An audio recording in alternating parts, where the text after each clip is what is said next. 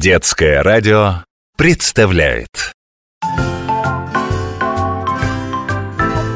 Уроки чудесоведения.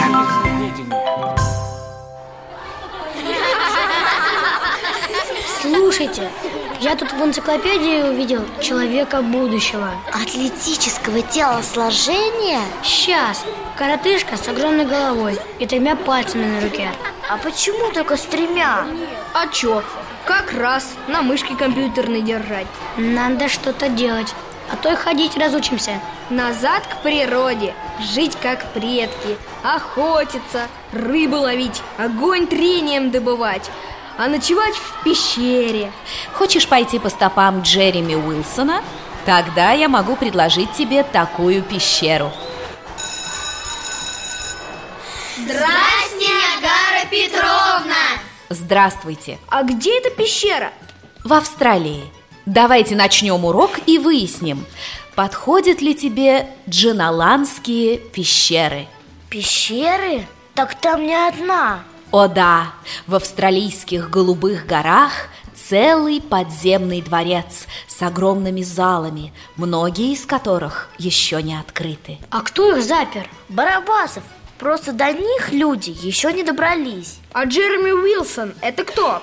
Косточкин Спасибо, Ёлкина.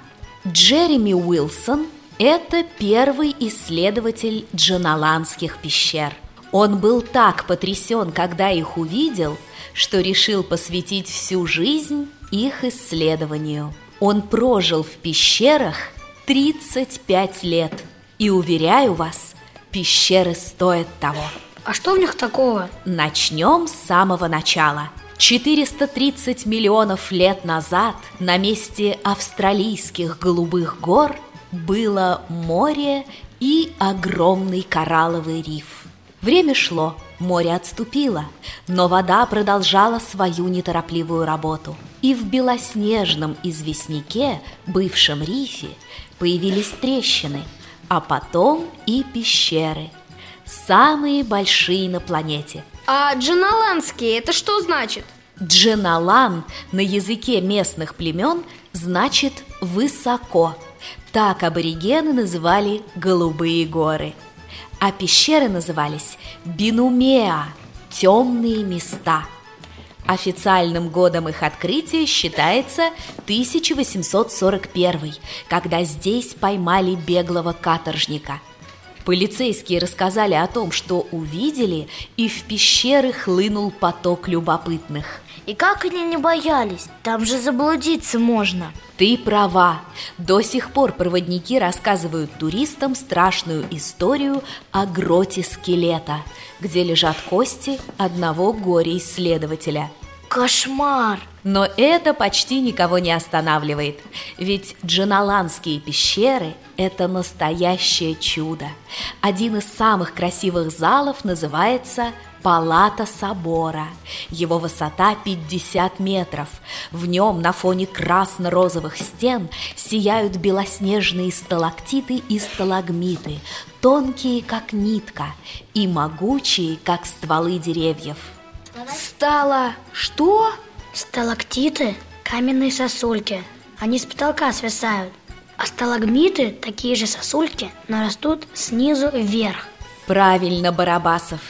А еще в дженаландских пещерах есть светлые залы.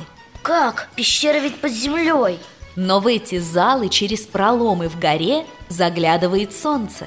Удивительное зрелище. Светлых пещер три. Большая арка, арка Карлотты и чертов каретный сарай.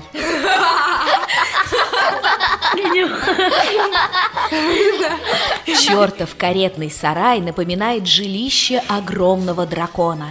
Его высота около 100 метров. Наверху два больших отверстия, сквозь которые в пещеру врываются столбы света. В стенах на разной высоте множество ходов. Они ведут в другие пещеры и гроты. Как многоэтажный дом Эти пещеры издавна были убежищем для местных племен. В самую жестокую засуху здесь была вода, Аборигены считали, что это жилище могущественных духов. Не мудрено поверить. Пещера хохота до сих пор пугает людей, многократно повторяя каждое слово. А сколько там всего пещер? На этот вопрос тебе не ответит никто. Джаналанские пещеры все еще не исследованы полностью. Возможно, они тянутся вглубь голубых гор как минимум на 200 километров. Ого! Эх, не спросил я, почему чертов каретный сарай. Наверное, потому что любой каретный сарай, как гараж, очень большой, а чертов гараж вообще гигантский. Хм, Косточка, пещера-то тебе подходит. А то! Ее же этот Уилсон для жилья уже приспособил. А как же твое назад к природе? Думаю, немного комфорта не помешает.